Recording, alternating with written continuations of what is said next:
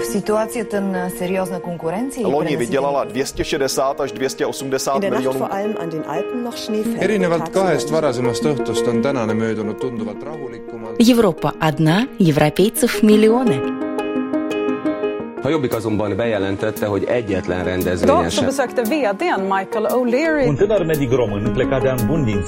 Разные взгляды на жизнь в программе «Европа лично». События недели в сюжетах общественных радиостанций Европейской Унии. В студии Андрей Хуторов. Здравствуйте. Сегодня в выпуске. Новый путь к урне. В Латвии и Эстонии собирают подписи за участие неграждан на выборах в Европарламент. При распределении депутатских мандатов на страну лиц без гражданства учитывают, однако голосовать при этом не граждане на европарламентских выборах не могут. Брексит. Почему европейцы переживают не меньше британцев? Для самой Великобритании плохие новости уже начались. По подсчетам британского Минфина, Брексит обойдется каждой британской семье почти в пять с половиной тысяч евро в год.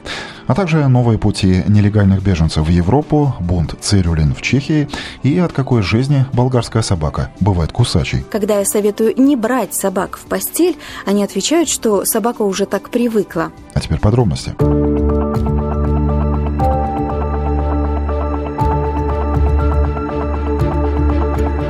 Более 200 подписей собрано в Таллине в поддержку петиции за предоставление негражданам права голоса на выборах в Европейский парламент.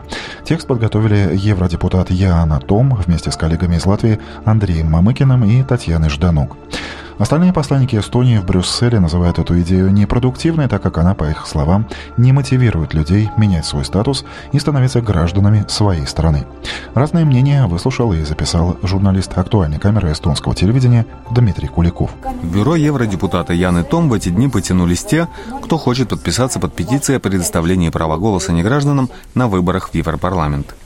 Являюсь все-таки не гражданином, хотя и родился здесь, э, живу здесь, и считаю себя лояльным государству, и поэтому считаю, что и государство все-таки э, должно мои права тоже уважать. Текст петиции, которая в мае будет подана евродепутатами от Эстонии и Латвии Яной Том, Андреем Мамыкиным и Татьяной Жданок в Европарламент, гласит, что при распределении депутатских мандатов на страну лиц без гражданства учитывают, однако голосовать при этом не граждане на европарламентских выборах не могут. Мы хотим заставить Европарламент повлиять на правительство Эстонии и Латвии таким образом, чтобы не граждане получили право голоса на выборах Европарламента, на выборах местного самоуправления, как, скажем, в Латвии, где у них этого нет. То есть внутри страны нам не разобраться с этой проблемой? Что-то мне подсказывает, что это будет очень трудно.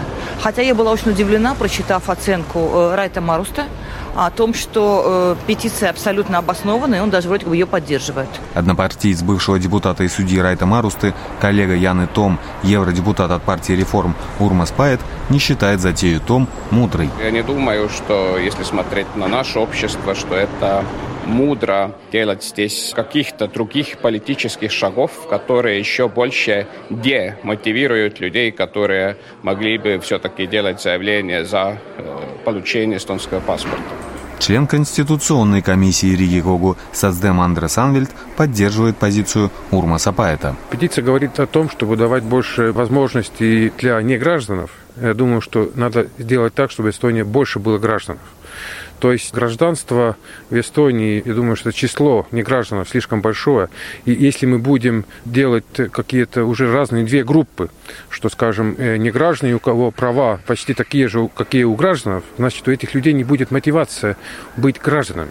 Сегодня в Эстонии числится более 82 тысяч обладателей серых паспортов, которые лишены не только права голоса на выборах в Европарламент, но и на выборах в Риге Когу. Схожая ситуация и в Латвии, но там 250 тысяч лиц без гражданства не могут голосовать еще и на местных выборах. К сегодняшнему дню в Таллине под этой петицией подписались более 200 человек. К слову, чтобы подать ее в Европарламент, достаточно одного единственного автографа.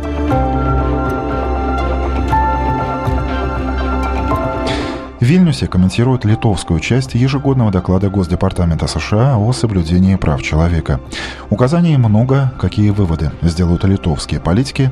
Ответ на этот вопрос искала обозреватель радио ЛРТ Ольга Угрюмова. По мнению американских специалистов, в нашей стране не соблюдаются права детей и меньшинств, существует нетерпимость к этническим меньшинствам, антисемитизм, ксенофобия и гомофобия. К примеру, цыгане вынуждены жить в плохих условиях, так как социум их не принимает и не дает им возможности изменить свое положение. Как полагают американские эксперты, ситуация в стране не соответствует общепринятым международным стандартам. Власти не способны обеспечить защиту меньшинств и соблюдение прав ребенка. Этот документ комментирует заместитель директора Института мониторинга прав человека Наталья Битюкова. Еще в июне прошлого года, когда мы представляли в Сейме и обсуждали с нашим президентом двухгодичный отчет Института мониторинга прав человека, мы говорили именно на те же темы. Это аспекты системы правосудия, особенно длительный срок предварительного заключения, насилие в семье э, против детей, против женщин, а также нетерпимость, ксенофобия и проблематичные права ЛГБТ. Но если посмотреть на прошлые отчеты Государственного департамента США, опять же, я большой разницы не вижу. Но есть одно большое «но». И исходя из нашей точки зрения, 2015 год можно назвать критичным в положительном смысле. Множество реформ в тех сферах, о которых я и вы только что говорили, сдвинулись с мертвой точки и были реализованы. Несколько примеров скажу. Был реформирован институт недееспособности. Мы отказались от модели полной недееспособности, что, надеемся, принесет большие изменения в жизни людей, страдающих от психических заболеваний. Также полным шагом шла реформа детских домов с целью создать юридическую и фактическую возможность детям жить семьях, а не в институциях. В 2015 году были введены новые гарантии для пострадавших от преступлений, включая пострадавших от домашнего насилия. Это была заместитель директора Института мониторинга прав человека Наталья Битюкова.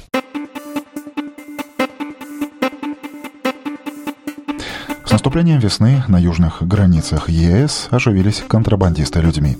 За последние два дня на венгерско-австрийской границе задержано такое количество нелегалов, сколько за весь декабрь прошлого года. О масштабах проблемы корреспондента венгерского телеканала М1 Марина Лопата. Эти кадры были сделаны в субботу ночью на обочине автотрассы М1. Полицейские взяли под стражу египетского контрабандиста, который хотел перевести в Австрию 10 нелегальных мигрантов. В машине нашли шесть сирийцев, двух иракцев и двух сомалийцев. Эти мигранты сейчас проживают на территории лагеря в городе Вамуш-Сабади. Специальный автобус привез их в Диор сделать покупки. Среди них есть и такие, кто не хочет ехать дальше. Этот город очень чистый, хороший, здесь хорошие люди, мы хотим здесь остаться. Я хочу здесь найти себе жену, рассказывает этот афганский мужчина. В то же время местные жители не рады тому, что в последнее время видят все больше мигрантов в городе. Венгерские полицейские за последние три дня задержали несколько десятков нелегалов в области Дьор-Мошон-Шопрон. Возле пограничного пункта Райка, например, только в пятницу поймали пять уроженцев Афганистана. Они пешком направлялись в Словакию. По данным австрийских правоохранительных органов, все больше контрабандистов можно видеть в районе венгерской австрийской границы. Они привозят людей из Греции и Турции и помогают им пробраться вглубь Европы на машинах. В Венгрии они высаживают мигрантов из автомобилей и пешком посылают их в сторону венгерско-австрийской границы. В то же время многие мигранты пытаются проехать через территорию Венгрии на поезде. В городе Дьор, например, в одном из вагонов поезда нашли 19 афганцев, трех сирийцев и трех палестинцев. Ни один из них не имел при себе необходимых документов. Поэтому полиция сняла их с поезда. Оживились нелегалы и на латвийско-российской границе. Последнее задержание наших пограничников – 9 вьетнамцев, пытавшихся пробраться из России в благополучную Европу.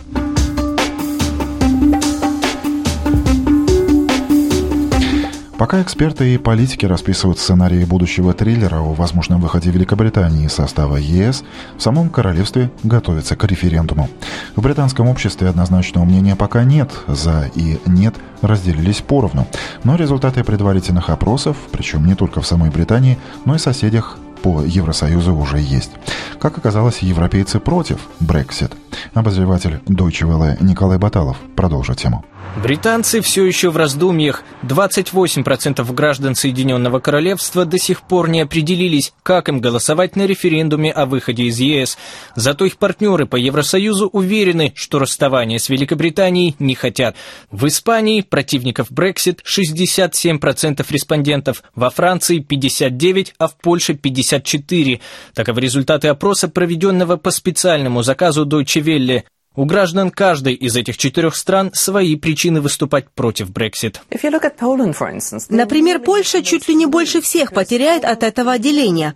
Почти миллион польских работников живут и работают в Великобритании.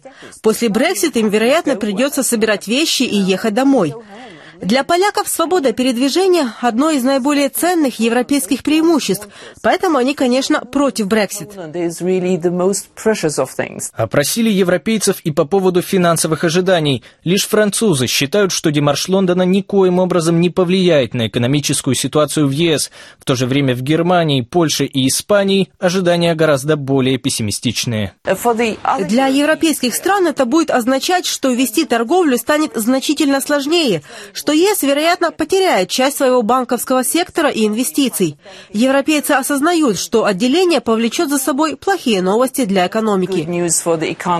Для самой Великобритании плохие новости уже начались. По подсчетам британского Минфина, Брексит обойдется каждой британской семье почти в 5,5 тысяч евро в год. Согласно исследованию ДВ, большинство европейцев верят, на референдуме 23 июня королевство проголосует за членство в ЕС. Скептически настроены только французы, среди которых также сильно распространены антиевропейские настроения. Это программа «Европа лично» и далее ни слова о политике. С чем связано бум цирюлин в Чехии и от какой жизни бывает кусачей болгарская собака.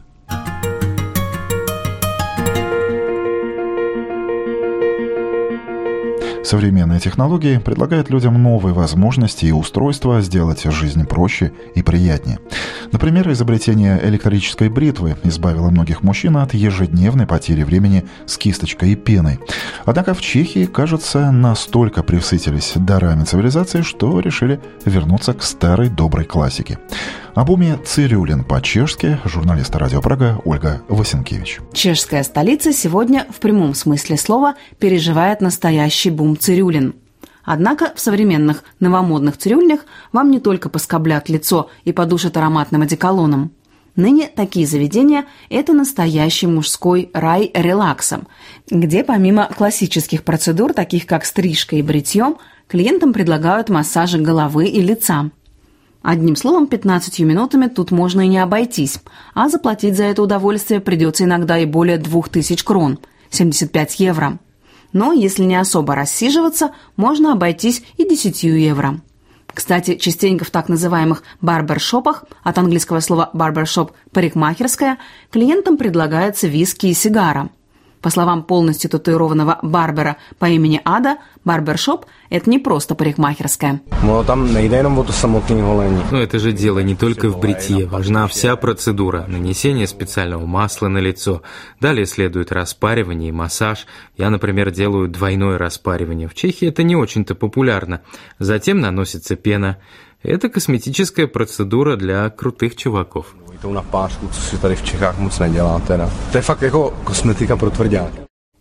Первый такой мужской спа-курорт в Праге открыл 6 лет назад Томаш Кожишек. Тогда были сделаны огромные инвестиции. Однако сегодня парикмахер с 20-летним стажем говорит, что его мечта сбылась. Měl jsem kamarády a známí chlapy, který jsem stříhal, který ke mně chodili a hrozně mi to bavilo. У меня были знакомые и друзья, которые приходили ко мне стричься. Мне это очень нравилось, и мы всегда мечтали, вот в старости открою классическую цирюльню, как в фильмах, куда ходят мужчины, читают газеты и попивают кофе, говорят о политике и футболе. Просто такой мужской оазис. Такое просто такое оазу, то местечко, где jsou jenom ty chlapy.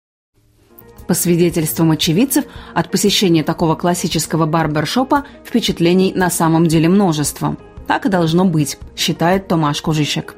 И из Праги в Софию воспитать собаку проще, чем кажется. Единственный, кто может этому помешать – сам хозяин. В этом убежден болгарский зоопсихолог Александр Георгиев, знаменитый и до сих пор единственный на всю страну. Со знатоком кошачьих и собачьих повадок встретилась сотрудник Международного радио Болгария Марина Кириллова. Кто сказал, что у наших четвероногих друзей нет души? Для достижения уравновешенности и покоя им тоже нужен психолог – и если вы сомневаетесь, что такая профессия существует, то позвольте вам представить Александра Георгиева, первого болгарского зоопсихолога. Нахождению общего языка с собаками невозможно научиться в университете. Для этого нужно быть психологом в душе – Что это его призвание, Александр почувствовал еще в детстве с появлением в его жизни первой собаки. Когда мне было пять лет, отец принес собаку и сказал, что если я не справлюсь с ней самостоятельно, то он ее подарит. Эта угроза показалась мне очень серьезной. Так все и началось. Ребенком он часто наблюдал за поведением собак, пытаясь понять их. Повзрослев, понял, что животные руководствуются инстинктами и генетической информацией. Поэтому было бы неправильно сравнивать их с упрямыми и непослушными детьми, считает зоопсихолог. Александр Георгиев основал первую в Болгарию школу по обучению служебных собак, а затем уехал в Австрию, где работал тренером четвероногих. Однажды к нему пришел пастух, который не мог справиться со своей агрессивной собакой, которая была опасна для людей и животных. Александр укротил зверя и в знак признания был произведен в зоопсихологи. А вот и советы по воспитанию для всех, у кого есть четвероногий друг. Основните правила са да не, да не си мислиме, че кучето е човек. А главное правило – не думать, что собака – это человек, говорит зоопсихолог. Во-вторых, надо поставить ее на последнее место в семейной иерархии. В-третьих, строго контролировать пса, давая четкие команды и требуя их исполнения. Так мы становимся его вожаком. И в-четвертых, быть последовательными и честными по отношению к животным и не срываться на нем. Оно ничего не делает против нас. Так что собака бывает кусачей не только от жизни собачьей, но еще и от неправильного воспитания. И на этом я завершу сегодняшний выпуск радиожурнала «Европа лично». В нем прозвучали сюжеты коллег с актуальной камерой эстонского телевидения, литовского радио ЛРТ, Deutsche Welle, радио Прага и болгарского радио. Четверть часа в студии на Домской площади провел Андрей Хуторов. Желаю вам доброго, спокойного дня.